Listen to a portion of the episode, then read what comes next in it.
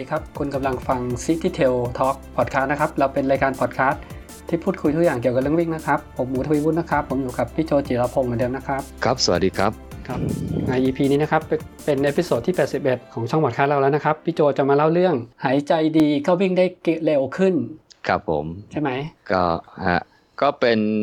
EP กึ่งกึ่งๆวิชาการนะ ไม่ไม่ไม่ไม่ยากมากอืม แล้วก็คิดว่าทุกคนหลายคนเนี่ยอาจจะรู้อยู่แล้วล่ะ อืม เพียงแต่ว่าพอดีหมูส่งความเกี่ยวกับการหายใจมาให้อ่านนะมีสองบทความมาจาก Runners World บทความหนึ่งแล้วก็มาจากเอ่อ Run Experience อีกบทความหนึ่งนะชื่อบทความก็คือ How to Run and Breathe properly to improve your running คือจะวิ่งและหายใจให้ถูกต้องอย่างไรทำให้ที่จะทำให้ การวิ่งของเราดีขึ้น เร็วขึ้น ไกลขึ้นนะเหนื่อมันยมีน้อยหายใจผิดด้วยเหรอโจ หายใจให้ถูกต้องล่ะ ก็ก็ไม่เชิงผิดนะเออ คือว่าคือในบทความเนี่ยเขาก็พูดเรื่องแน่นอนแล้วว่า เวลาเราหายใจเข้าไปเนี่ยวัตถุประสงค์การหายใจคืออะไร คือการเอาออกซิเจนเข้าไป เข้าไปในปอดใช่ปะแล้วเลือดก็มาเลือดเม็ดเลือดแดงก็มารอรอรับออกซิเจน แล้วก็ไปส่งไปที่เซลล์กล้ามเนื้อ เซลล์กล้ามเนื้อได้รับออกซิเจนก็ไปผลิตเป็นพลังงานนะตามกระบวนการอะไรล่ะ aerobic system อะไรที่เราเคยเล่าให้ฟังอืมใช่ไหมเออซึ่งเวลาเราหายใจเข้าไปหนึ่งฟืดเข้าไปทีหนึ่งเนี่ยใช่ไหมปริมาณออกซิเจนก็คือเท่ากับความจุปอดของเรา เท่ากับความจุปอดของเรา เพราะฉะนั้นเนี่ยเม็ดเลือดแดงที่จะเอามาได้มาเอาออกซิเจนเนี่ยก็คือเท่ากับความสามารถของปอดของเรานะฮะ ถ้าเราสามารถที่จะเพิ่มความจุปอดของเรา หรือเพิ่มปริมาณออกซิเจน ในการหายใจเข้าปอดเราหนึ่งครั้งเนี่ยก็แปลว่าเม็ดเลือดแดงก็จะมีความสามารถที่จะนำออกซิเจนเนี่ยไปส่งที่เซลล์เราได้มากขึ้น ส่งที่เซลล์ได้มากขึ้นก็สามารถที่จะผลิตพลังงานได้มากขึ้นเร็วขึ้น เราก็จะเหนื่อยน้อยลง หรือว่าเหนื่อยเท่าเดิมแต่วิ่งได้เร็วขึ้น วิ่งได้ดีขึ้นวิ่งได้ไกลขึ้น นี่คือหลักการง่าย ๆ ที่เรา ผมว่าหลายคนก็คงรู้อยู่แล้วล่ะ เพียงแต่ว่าหลายคนอาจจะสงสัยว่า เอ้ย แล้วเราจะหายใจได้มากขึ้นนำออกซิเจนเข้าร่างกายได้มากขึ้นได้ด้วยเหรออืม ซึ่งซึ่งปกติวิเราก็เกิดมาเราก็หายใจของเราเป็นอยู่แล้วอะใช่ปะคือระบบการหายใจของเราเนี่ยมันมันมันจะพิเศษนิดนึงนะคือปกติเนี่ยก่อนหน้านี้เราเราจะรู้จักกล้ามเนื้อใช่ไหม กล้ามเนื้อแบ่งเป็น 2 ประเภท ประเภทแรกก็คือกล้ามเนื้อที่อยู่นอกเหนือความควบคุมของจิตใจ ก็คือเราไปสั่งมันไม่ได้อะคือมันทำของมันเองโดยอัตโนมัติเช่น การเต้นของหัวใจ ยกเว้นว่าเราบอกว่าเราไปเจออะไรที่มันตื่นเต้นไปทำอะไรให้มันตื่นเต้นไปเจอสาวๆน่ารักแล้วเราก็เพื่อจะให้หัวใจเราเต้นแรงอะไรอย่างเงี้ยอะอันนั้นอาจจะคนละเรื่องกันแต่ว่าอันนี้หมายความว่าเราไปบังคับให้มันหยุดเต้นไม่ได้อืมเออใช่เราไปอะไรก็อะไรมันก็ไม่ได้เพ ราะว่ามันจะทำงานอัตโนมัติ หรือเวลาเรากินข้าวเข้าไป กินอาหารเข้าไปใช่ไหมกระเพาะมันก็จะทำหน้าที่ กระเพาะลำไส้อะไรมันก็ทำหน้าที่ตามหน้าที่ของมัน เราจะไปบังคับให้มันทำงานมากขึ้น หรือทำงานน้อยลง หรือไม่ให้มันทำงานไม่ได้ใช่ไหมมันก็จะมีกล้ามเนื้อที่เขาเรียกว่ามันอยู่นอกเหนือการควบคุมของจิตใจของเรา หลาย ๆ อย่างนะครับแล้วมันก็มีกล้ามเนื้อที่อยู่ภายใต้การควบคุมของจิตใจของเรานะ ก็โอ้ก็ง่ายเลยคนนี้ แขนขาอะไรใช่ไหมฮะ หน้าตาเราจะยิ้มจะอะไรใช่ไหมเออจะหยิบจะจับจะอะไร นี่คือกล้ามเนื้อที่อยู่ภายใต้การควบคุมของจิตใจของเราบังคับได้ให้ทำได้ให้ไม่ทำได้นะฮะแต่ระบบหายใจการหายใจเนี่ยนะฮะมันมันเขาเรียกว่ามันกึ่งกึ่งกึ่งกึ่งว่ามันก็อยู่ภายใต้การควบคุมของจิตใจเราก็ได้ หรืออยู่นอกการควบคุมของจิตใจเราก็ได้ใช่ปะมอย่างเช่น เรากั้นหายใจได้ไหมไม่หายใจกันได้ได้ช่วงเวลาหนึ่งอะกั้นได้ช่วงเวลาหนึ่งแต่แต่กั้นได้กันไม่ได้ให้เอาอากาศเข้าได้ใช่ไหมเออแต่เวลาตอนเรานอนเนี่ย เราเราต้องไปสั่งให้มันหายใจไหมไม่ต้อง ไม่ต้องอืมธรรมชาติเพราะเราหลับอยู่อืมเพราะเราไม่รู้ตัวใช่ไหมฮะดูประหนึ่งว่ามันทำหน้าที่ได้ทั้งอยู่ภายใต้การควบคุม ของจิตใจ แล้วก็อยู่นอกเหนือการควบคุมของจิตใจ เออ เพราะฉะนั้นในการหายใจของเราตั้งแต่เราเกิดมาจนกระทั่งเราปัจจุบันนี้เนี่ย ส่วนใหญ่แล้วเนี่ยเราจะรู้สึกว่ามันเป็นการกระทำหรือการหายใจโดยอยู่ภายใต้การอยู่นอกการควบคุมของจิตใจ คือมันทำไปโดยอัตโนมัติเราไม่ต้องไปสั่งมันใช่ไหมเพราะฉะนั้นเนี่ยเราก็หายใจของเราอย่างเงี้ย หายใจของเราอย่างเงี้ยเป็นปกติไป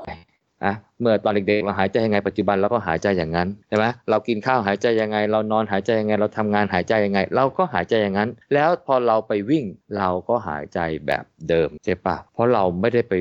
ทำอะไรให้มันแตกต่าง เราไม่ได้ไปหายใจแล้วยกเว้นว่าเราเหนื่อยมากๆเนี่ยมันก็จะเริ่มกระบวนการที่ที่อยู่นอกเหนือความควบคุมของจิตใจแล้วคือเราสั่งไม่ให้มันไม่เหนื่อยคงไม่ได้ใช่ไหมพอมันเหนื่อยเนี่ยมันก็เลยต้องการออกซิเจนมากขึ้นมากขึ้น มันก็หายใจเร็วขึ้น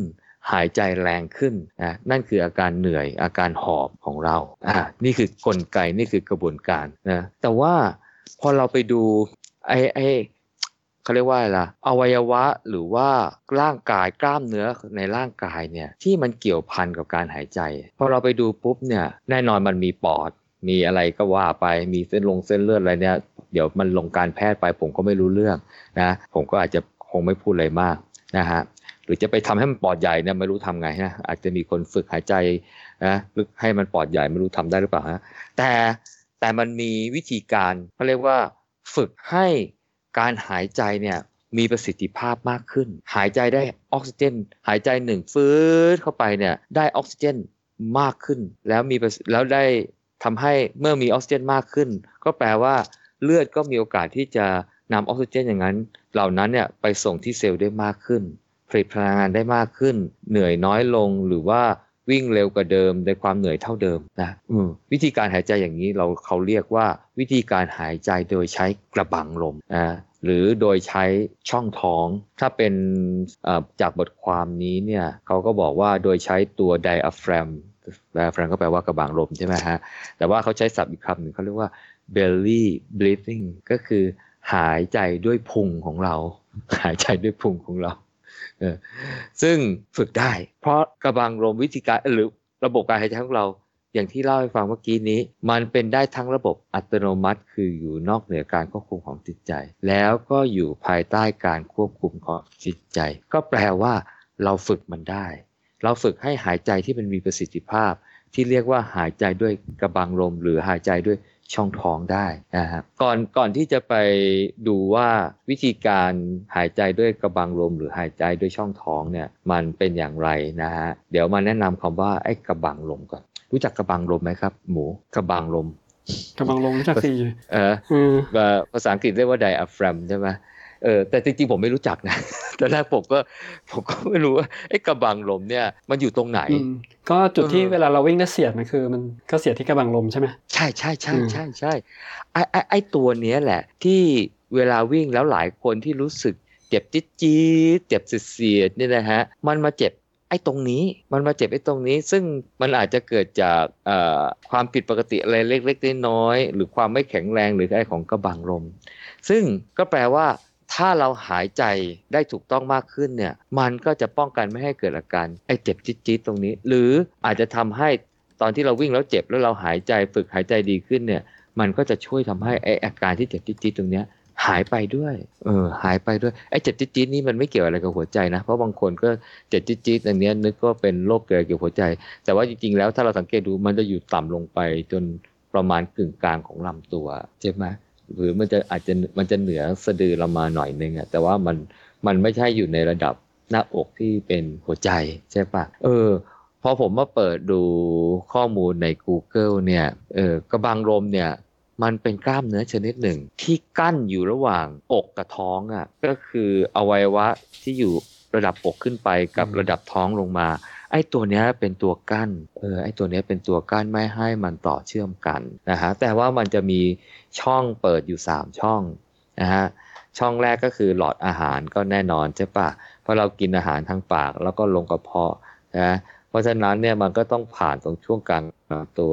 มันเลยต้องมีช่องอาหารให้ผ่านนะคือมันคล้ายๆเป็นแผ่นโค้งๆอะมาปิดนะมาปิดนะระหว่างช่องอกกับช่องท้องนะ แต่ว่ามันมีช่องหนึ่งก็คือเป็นช่องให้หลอดอาหารผ่าน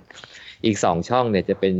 ช่องให้หลอดเลือดและหลอดแล้วก็ท่อน้ำเหลืองอะผ่าน อืม ซึ่งชื่ออะไรก็ช่างมันเถอะ เราอย่าไปสนใจมัน แต่ผมกำลังจะบอกว่า มันกลายเป็นกล้ามเนื้อที่อยู่กั้นระหว่างช่องอกกับช่องท้อง เพราะฉะนั้นเนี่ยถ้าเราหายใจแล้วทำให้ไอ้กระบังลมเนี่ยมันมันขยายตัว เออ มันขยายตัวมันจะเรียกว่าขยายตัวหรือมันหดตัวดีวะเนี่ย คือมันลดต่ำลงอะ่ะ เออ ให้มันไปเบียดเอาท้องอะ่ะนะเพื่อจะเปิดช่องว่างทางช่องอกให้มันกว้างขึ้นเนี่ย เออ มันก็จะทำให้เราสามารถที่จะเอาอากาศไปบรรจุปอดได้ขยายใหญ่มากขึ้น ก็คือหายใจเข้าประโจอะไรเงี้ยอันนี้คือกระบวนการการหายใจเข้าอืมในขณะที่การ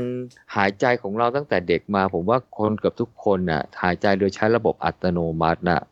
อ่านอกเหนือการควบคุมของจิตใจก็ มันก็หายใจของมันอัตโนมัติเนี่ยแหละ เออ กลับทำให้การหายใจเนี่ยเราตื้นระดับแค่สวงอกแค่ช่องอก ไม่ได้ไปดันไอ้กระบังลมเนี่ยให้มันลงไปข้างล่างอีกหน่อยหนึ่งเพื่อจะ ขยายช่องปอดเออเพราะอะไรเพราะว่าโดยกิจวัตรประจำวันเนี่ย เราไม่ได้ต้องการออกซิเจนมากมายขนาดนั้นอะ เพราะฉะนั้นเนี่ยลำพังการหายใจตื้นๆเนี่ยมันก็เพียงพอกับการเอาออกซิเจนไปส่งอ่าให้เม็ดเลือดแดงไปส่งที่กล้ามเนื้อเพื่อปิดพลังงานอยู่แล้วไงร่างกายมันก็เลยไม่จำเป็นจะต้องไปดันอะไรให้กระบังลมเนี่ยมันลดตัวต่ำลงเข้าไปในช่องท้อง มันก็เลยไม่ได้มีการฝึกฝน ไอ้วิธีการอันนี้เพราะมันไม่จำเป็นนะแต่พอเรามาวิ่งนะเรามาวิ่งเนี่ยถ้าเราวิ่งเพื่อสุขภาพนะวิ่งไปคุยไปจ็อกกิ้งไปเพื่อสุขภาพ3โล5โลอะไรเงี้ยแล้วเราก็ไม่ได้เหนื่อยมาก ก็อาจจะไม่จำเป็นที่เราจะต้องหายใจให้มันได้ออกซิเจนมากขึ้นไปกว่าปกตินะฮะแต่พอเรามาวิ่งมากมากๆขึ้นระยะไกลขึ้น ด้วยความเร็วที่สูงขึ้นนะด้วยหวังสถิติเวลาหรืออะไรก็แล้วแต่นะ เราร่างกายมีความจำเป็นที่จะต้องใช้ออกซิเจนเยอะ แต่ว่าถ้าเรายังหายใจเหมือนเดิม มันก็เลยทำให้เกิดอาการที่ร่างกายเนี่ยเรียกร้องหาออกซิเจนมากขึ้น มันก็เลยไปเพิ่มจำนวนครั้งในการที่จะหายใจ นั่นคืออาการเหนื่อยหอบ เราก็ต้องหายใจเร็วขึ้น ถี่ขึ้น หายใจเร็วขึ้น ถี่ขึ้น ถี่ขึ้น เพราะเพราะเรายังหายใจสั้นๆ อยู่ ออกซิเจนก็ยังบรรจุอยู่ในปอดที่มันยังไม่ได้ใหญ่โตอยู่ เพราะเรายังหายใจปกติ มันก็เลยทำให้คนเราเนี่ยมีอาการเหนื่อยง่ายมากขึ้นนะฮะแล้วกระทั่งบังคับให้ร่างกายเนี่ยชะลอความเร็วลงจนกระทั่งหยุดวิ่งได้นะฮะอันนี้คือเรื่องของการหายใจ เพราะฉะนั้นเนี่ยถ้าเราไปเพิ่มความสามารถ คือไม่ใช่เพิ่มความสามารถหรอกใช้ความสามารถที่ร่างกายมีอยู่อะโดยการฝึกมันคือปอดของเราเนี่ยมันมันอาจจะใหญ่ได้ร้อยเปอร์เซ็นแต่ว่าในภาวะปกติเนี่ยเราอาจจะใช้มันไม่ถึงร้อยเปอร์เซ็นต์อะใช่ไหมก็อยู่ได้ แต่เราต้องการจะไปวิ่งเพื่อจะได้สถิติเวลาวิ่งได้ไกลขึ้นนานขึ้นเนี่ยเราอยากจะใช้ประสิทธิภาพของ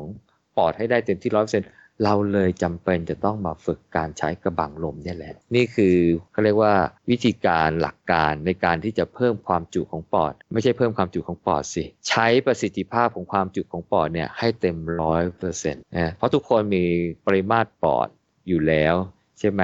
เพราะฉะนั้นเนี่ยก็ต้องมาฝึกใช้ ราะอย่างที่บอกตอนแรกระบบการหายใจมีทั้งระบบอัตโนมัติ แล้วมีทั้งระบบที่ควบคุมได้ เราเนี่ยแหละจะมาฝึกผ่านระบบไอ้ที่เรียกว่าควบคุมได้นะครับ ก็คือการที่จะหายใจเข้าไปปุ๊บเนี่ยแล้วบังคับให้กระบังลมเนี่ยมันลดต่ำลงเพื่อให้ปอดเราใหญ่มากขึ้นโตมากโตเต็มที่เท่าที่มันมีความสามารถอยู่ บทความนี้เนี่ยเขาก็เลยแนะนำให้เราทำแบบนี้ นะครับ ก็เขาบอกว่าเนื่องจากว่ามันเป็นวิธีการหายใจที่เรายังไม่เคยชินนะเรายังไม่เคยชิน เรายังหายใจตื้นอยู่ หายใจไม่ไม่ลึกเท่าไหร่ เพราะฉะนั้นเนี่ยเขาเลยแนะนำบอกว่าในตอนแรกที่จะฝึกเนี่ยให้นอนลง ให้นอนลงนอนราบนะ แล้วก็เอามือหนึ่งเนี่ยวางอยู่บนอก อีกมือหนึ่งเนี่ยวางอยู่บนพุงอืมแล้วก็สังเกตดูเวลาหายใจปกติเนี่ยมือ มือที่ขยับอาจจะเป็นมือที่วางบนอก ไอ้มือที่ไม่ได้ขยับเนี่ยคงเป็นมือที่วางอยู่บนพุง ซึ่งอันเนี้ยเป็นหายใจที่ยังไม่มีประสิทธิภาพ ไม่ได้บอกว่าหายใจผิดนะ แต่ว่ายังไม่มีประสิทธิภาพ ก็ให้เราทดลองใหม่นะฮะ ให้หายใจเข้านะฮะ แล้วก็พยายามกำหนดลมหายใจเหมือนว่าเอาหายใจลมหายใจที่เราเข้าเนี่ยดันลงไปถึงช่องท้องนะ มือที่วางอยู่บนพุงมันจะค่อยๆนะยกเออสูงขึ้นตามพุงที่มันป่องนะจนกระทั่งเราหายใจเข้าเต็มที่เนี่ยมือที่วางบนอกก็จะยกสูงขึ้นตามปอดที่มันขยายนะแต่ว่าพุงต้องสูงขึ้นก่อน อากาศต้องไปที่พุงก่อนนะแล้วมือที่วางบนอกค่อยสูงขึ้นตาม เพราะอากาศค่อยมาเติมตรงอกในลำดับถัดไปพอหายใจออกมันก็กลับกันก็คือว่าเราหายใจออกปุ๊บเนี่ย มือที่ลดลงต่ำก่อน คือมือที่วางอยู่บนอกนะเพราะอกมันจะแฟบก่อน แล้วตามด้วยมือที่วางบนพุงเออให้เราทำอย่างเงี้ยฮะให้หายใจเข้านะฮะมือวางบนพุงยกสูงขึ้นตามด้วยมือวางบนอก แล้วก็หายใจออกมือวางบนอก ลดต่ำลง และตามด้วยมือวางบนพุงนะทำช้าๆนะทำไปจนกระทั่งเรารู้สึกว่าเราเริ่มคุ้นชินกับการหายใจแบบนี้นะฮะ ก็แล้วแต่ว่าจะกี่ครั้งก็แล้วแต่ความสามารถในการ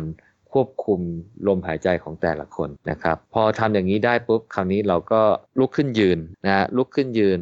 แล้วก็ค่อยๆเดินนะฮะแต่ก็ยังเอามือทาบอกกับทาบพุงอยู่นะหายใจเข้า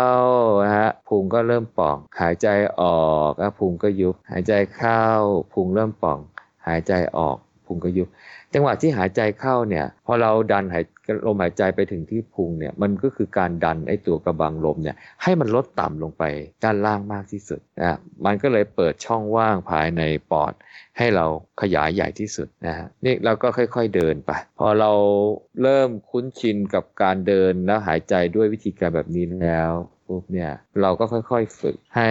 หายใจแบบนี้โดยที่วิ่งช้าๆวิ่งช้าๆ แต่เขาก็บอกว่าบางคนอาจจะทำได้ในวันแรกที่ฝึก แล้วบางคนอาจจะทำไม่ได้ในวันแรกที่ฝึกก็ไม่เป็นไร เพราะไม่เป็นไร เพราะว่าบางครั้งมันคงไม่ได้มีใครสามารถทำเสร็จภายในวันเดียวได้นะฮะจังหวะที่หายใจเข้าแล้วหายใจออกเนี่ย ก็อันนี้ก็แล้วแต่ว่าจังหวะที่คนจะนับเช่นอาจจะนับ 1 2 3 แล้วหายใจออก 1 2 3 ก็ได้ หรือบางคนจะหายใจยาวได้กันนั้น 1 2 3 4 หายใจออก 1 2 3 4 ก็ได้ คือถ้าเราหายใจเข้าได้ลึกมากเท่าไหร่นะฮะก็แสดงว่าเราใช้ประสิทธิภาพของปอดได้มากขึ้นเท่านั้นนะฮะอาจจะนับ 1-4ถึงแล้วก็ลมหายใจเพิ่งจะสุดแล้วก็ปล่อย นะฮะเพียงแต่ว่าบทความนี้เนี่ยเขามีเทคนิคเพิ่มขึ้นนิดนึงเขาบอกว่าในการหายใจแบบนี้เนี่ยถ้าจะให้ไปมีประสิทธิภาพเนี่ยมันเหมือนว่าเราก็ต้องใช้ก็เรียกว่าความแข็งแรงของคอบอดี้เข้ามามีส่วนด้วย อืม แล้วก่อนแล้วก่อนที่จะทำแบบนั้นน่ะเขาให้เราอยู่ในเขาเรียกว่า posture หรือท่าท่ายืนเนี่ยเพิ่งเตรียมพร้อมวิ่งเนี่ยอยู่ในลักษณะที่เขาเรียกว่า goose posture คือท่าเดินท่ายืนที่ดี ท่ายืนที่ดีเนี่ยคืออะไรท่ายืนที่ดีเนี่ยคือการยืนแบบเขาเรียกว่า stand tall อะคือเรารู้สึกว่ายืนให้สูงที่สุด คือที่เขาพูดอย่างนี้เนี่ยเพราะเขาบอกว่าโดยปกติเนี่ยอย่างคนทำงานออฟฟิศคนทั่วไปเนี่ยเวลาเขาใช้ชีวิตประจำวันนะอยู่ที่ทำงานเนี่ยนะ เขาจะอาจจะนั่งแบบตามสบายนะเอามือวางบนโต๊ะจับเมาส์ใช่ไหมฮะหรืออาจจะนั่งจมลงบนโซฟาอยู่ที่บ้าน หรือนั่งไถ iPad ไถ iPhone อะไรไปใช่ไหมฮะลักษณะของไหลเนี่ยมันจะออกมาในแนวเป็นไหลห่อห่อเล็กน้อย หรือบางคนห่อมาก คือไม่ได้อกเป็นลักษณะอกผายไหลพึงนะฮะไอการที่เป็นคนที่ยืนหรือนั่งหรือทำอะไรก็ตามเนี่ยแล้วมีลักษณะ ไหลที่มันห่อเงี้ยมันเหมือนกับไปบีบให้ปริมาตรของปอดเนี่ยมันแฟบลง แล้วพอเราทำในท่าทางแบบเนี้ยไม่ว่าจะอยู่ที่ทำงานอยู่ที่บ้าน หรือเวลาเดินไปไหนก็แล้วแต่เนี่ยเรากำลังมีลักษณะหายหอเนี่ยมันก็จะทำให้เวลาเราไปวิ่งหรืออะไรเนี่ยเราก็ยังติดอาการหรือสภาพของร่างกายที่เป็นลักษณะแบบนั้น ซึ่งก็แปลว่าอะไรก็แปลว่าทำให้ปอดของเราเนี่ยมันไม่ได้ขยายหรือมีปริมาตร ที่มันมีความจุเต็มที่ เราก็ใช้ความสามารถในการหายใจไม่เต็มที่ แทนที่เราจะวิ่งแล้วเหนื่อยน้อยลงกว่านี้ เราก็กลับวิ่งแล้วเหนื่อยมากขึ้นกว่าเดิม เพราะว่าความจุปอดของรถลดลง เพราะท่าทางของการยืนของเราการวิ่งของเราไม่ถูกต้องอันเนื่องมาจากลักษณะท่าทางของสิ่งที่เราคุ้นชินในการทำงานในการใช้ชีวิตประจำวัน เพราะฉะนั้นเนี่ยสิ่งที่ต้องปรับคืออะไร คือ ต้องมี good posture ก่อนที่เรียกว่าเป็น stand tall คือว่าไหล่ต้องไม่ห่ออกต้องเหมือนกับไหล่ก็ต้องเราต้องยืดไหล่ออกให้มันตรงอะ่ะหรือเขาเรียกว่าอกผายไหล่พึงอะ่ะเออทำยังไงก็คือให้เรารู้สึกว่าในช่วงแรกที่ทำนะ แต่พอเราฝึกไปสักพักหนึ่งเนี่ยนะเราอาจจะเราคงทำได้อัตโนมัติ ก็คือให้เรารู้สึกเราเกรงที่กลางหลังเออ กรงที่หน้าท้อง แล้วก็เกรงที่สะโพกเล็กน้อย มันก็พอเราเกรงสามส่วนนี้ปุ๊บเนี่ยมันก็จะบังคับให้เรายืนตัวตรงนะฮะแล้วก็ไหลไม่ห่ออ่าตัวตรงก็คือต้องตัวตรงแต่ตัวจนถึงอกจนถึงสะโพกนะฮะแล้วก็ยืดอกอ่ายืดไหลออกมาให้มันกว้างจนกระทั่งเราได้ความจุที่ปอดที่มากได้นะฮะถ้าเราฝึกตรงนี้ด้วย แล้วเราก็ไปรวมกับการฝึกหายใจเข้าออก นะฮะคือหายใจเข้าลดกระบังลมลงนะฮะคือให้ท้องมันป่องนะแล้วก็หายใจออกท้องแฟบ เราก็สามารถที่จะหายใจเข้าแล้วได้อากาศมากที่สุด และเวลาหายใจออกเราก็จะดันอากาศออกไปมากที่สุด เมื่อเราทำได้อย่างนี้แล้วประสิทธิภาพในการหายใจของเราก็จะมีมากที่สุด เราก็จะวิ่งได้เหนื่อยน้อยลง หรือเหนื่อยเท่าเดิมจะวิ่งได้เร็วขึ้นนะฮะอันนี้ก็จะเป็นครับสิ่งที่บทความเนี่ยเขาแนะนำว่าเราฝึก การหายใจโดยใช้ระบบที่เราควบคุมได้นี่แหละ พอเราฝึกไปเรื่อยๆจนกระทั่งเราเริ่มคุ้นชินแล้วเนี่ยระบบการหายใจอัตโนมัติ เราจะกลายเป็นระบบใหม่ตามที่เราฝึกไป ต่อไปเราก็จะหายใจโดยใช้กระบังลมเป็นหลักแทน เออ ก็ประมาณนี้บทความ อืมก็คือสรุปคร่าวๆว่าการหายใจเนี่ย เพราะเพราะว่าการเอาอย่างนี้อะสรุปว่าตอนวิ่งอะเราต้องใช้พลังงานมากขึ้นใช่ป่ะเพราะเพราะร่างกายต้องการเลือดไปหล่อเลี้ยงก็เลยต้องการออกซิเจนปริในปริมาณที่มากขึ้นอืมวิธีการฝึกตรงที่โจบอกด้วยด้วยเอ่อตัวเราโดยที่ยังไม่ได้เพิ่มประสิทธิภาพอย่างอื่นเนี่ยการฝึกการหายใจที่ดีขึ้น ก็จะให้เพิ่มปริมาณออกซิเจนที่มากขึ้น ใช่ใช่ไหมใช่ใช่อืมใช่แล้วแล้วถ้าเราหายใจดีขึ้นเนี่ย เราสามารถเอาออกซิเจนไปส่งกล้ามเนื้อได้มากขึ้นเนี่ยก็แปลว่าเรามี VO2 max สูงขึ้นด้วย โดยแค่ ฝึกการหายใจ เออไม่ต้องลงคอร์ดก็มี VO2 max สูงขึ้นได้ เพราะอะไรเพราะ VO2 max คืออะไร คือการที่เราเอาออกซิเจนในอากาศไปส่งที่เซลล์ได้มากที่สุดไงเออไปส่งที่เซลล์ได้มากที่สุด ต่อเวลาต่อน้ำหนักตัวใช่ไหมเออเพราะฉะนั้นเนี่ยถ้าเรามีใช้ประสิทธิภาพของปอดได้สูงมากที่สุด เราก็จะมี VO2 max สูงขึ้น โดยที่ไม่ต้องลงคอร์ดเออแต่ก็ต้องไปลงนะเพื่ออยากจะให้มันสูงขึ้นไปอีก นี่โจกำลังสอนเทคนิคนะ วิ่งเร็วครับอย่างไรโดยไม่ต้องซ้อมวิ่งเออแต่ว่ามันมันก็จะได้ลิมิตเท่าที่ ความสามารถของปอดเท่าที่เราอยู่ถ้าใครเคยห่อปอดห่อมากไหลห่อมาก แล้วพอไปทำฝึกแล้วเนี่ยโอ้โห หายใจเพิ่มขึ้น 30-40%นี่เขาก็อาจจะวิ่งดีขึ้น 30-40%นะแต่ก็จบแค่นั้นนะหมายว่าก็ชนเพดานความสามารถปอดแล้วไอ้ยกูต้องไปไปไปเพิ่มประสิทธิภาพตรงส่วนอื่นๆนะอืมเช่นไปเพิ่มปริมาณเม็ดเลือดแดง ไปเพิ่มประสิทธิภาพในการเผาผลาญพลังงานนู่นนี่นั่นอะไรฮะ เป็นสเต็ปถัดไปแข่งแข่งเพียงกแต่ล้ามว่าเนื้ออะไรนะอ่าเพียงแต่อืมว่าอันเนี้ยถามว่ามันมีก็เรียกว่ามีความสำคัญไหมถือว่ามีความสัมพันธ์สำคัญมากในระดับต้นๆ และเป็นสิ่งที่เราฝึกได้ไม่ยากด้วย ฝึกได้ไม่ยากด้วย เพราะฉะนั้นแล้วก็ไม่เหนื่อยด้วยเออเพราะฉะนั้น why not ใช่ไหมเราก็ควรจะฝึกอะไรที่มัน simple ง่าย ๆ ก่อนเนี่ยเพื่อเพิ่มจะประสิทธิภาพไปใช่ไหม อืม ดีกว่าไปซื้อ next percent ใช่ไหม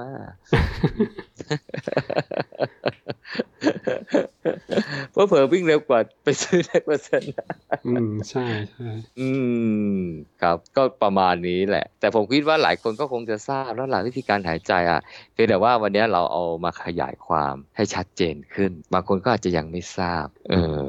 ลองไปฝึกดูนะ หายใจด้วยกระบังลมกระบังลมคือ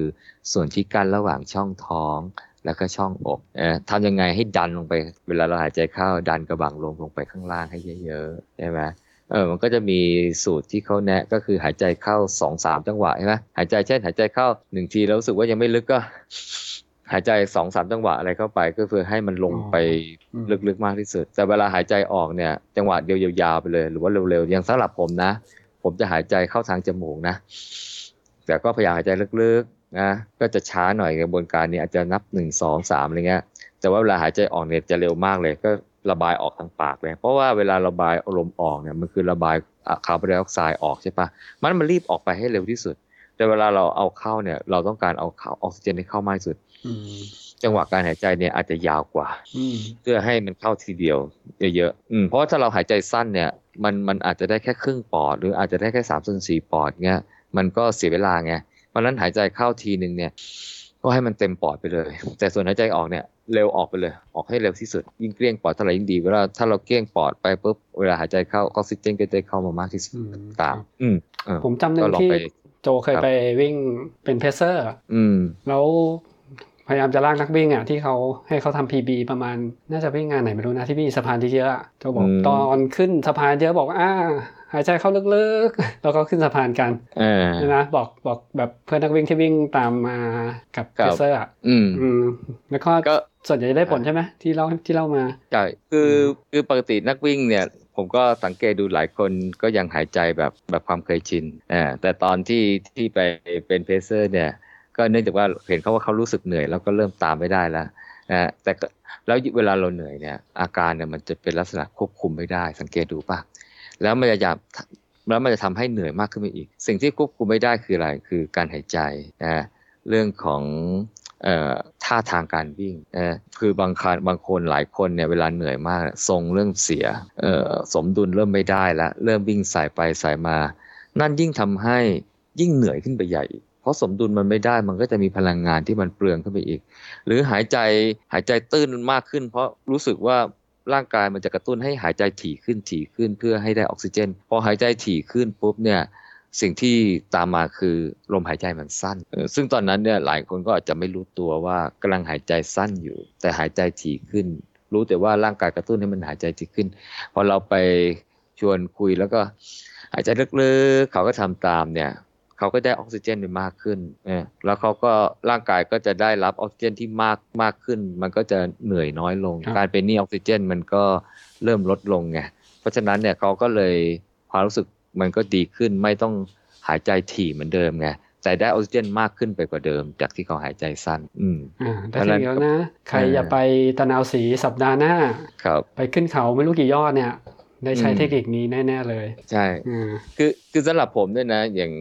อย่างตอนผมไปไปเป็นเพเซอร์จำเป็นตอนงาน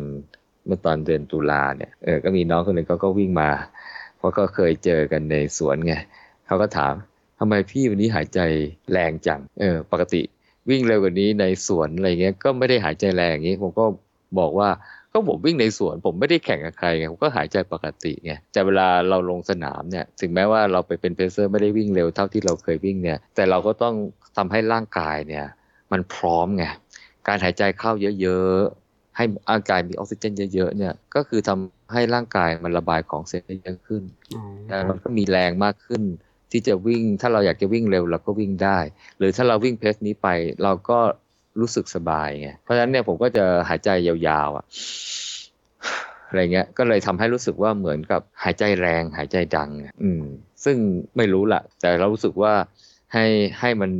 ให้ร่างกายได้รับออกซิเจนมากขึ้นเหมือนเหมือนมีน้องคนตอนผมไปวิ่งเอ่อตะนาวสีนี่แหละ ตอนเดินขึ้นเขาไงแล้วทำไมบอก พี่ไหวปะเนี่ยทำไมหายใจแรงจังเออก็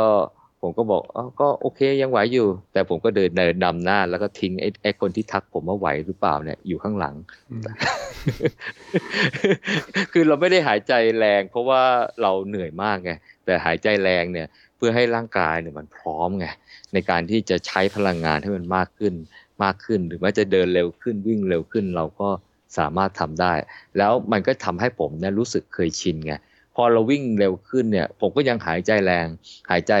ลึกๆเหมือนเดิมไงใช่ปะหายใจคือใช้ประสิทธิภาพปอดเต็มที่เนี่ย ผมก็จะสามารถมีก็จะวิ่งได้เร็วขึ้นวิ่งได้ได้ไกลขึ้นหรือวิ่งขึ้นเนินได้ดีขึ้นใช่ใช่ครับผมก็เหมือนขยนนะนะ ตอนที่มันขับเร็วมันก็ต้องใช่ไหมลูกสูบมันก็ทำงานหนักขึ้น ใช่ใช่ก็เป็นเทคนิค นะง่ายๆ ไม่ต้องเสียตังค์แต่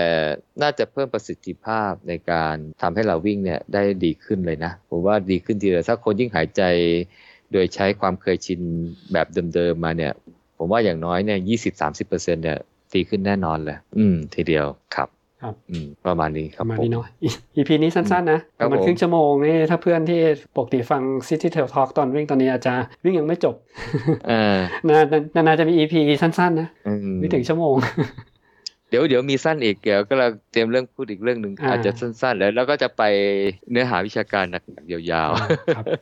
ๆได้ได้โอเคครับ ประมาณนี้นะ episode นี้นะโจครับผม EP ที่ 81 นะครับ City Tail Talk พอดคาสต์นะครับแล้ว ผมกับโจก็ผมหมูทวีวุฒินะครับ กับพี่โจจิรพงศ์ก็ขอลาไปก่อนนะครับ ครับผม ครับผมมาพบกัน EP หน้านะครับผม สวัสดีครับ สวัสดีครับ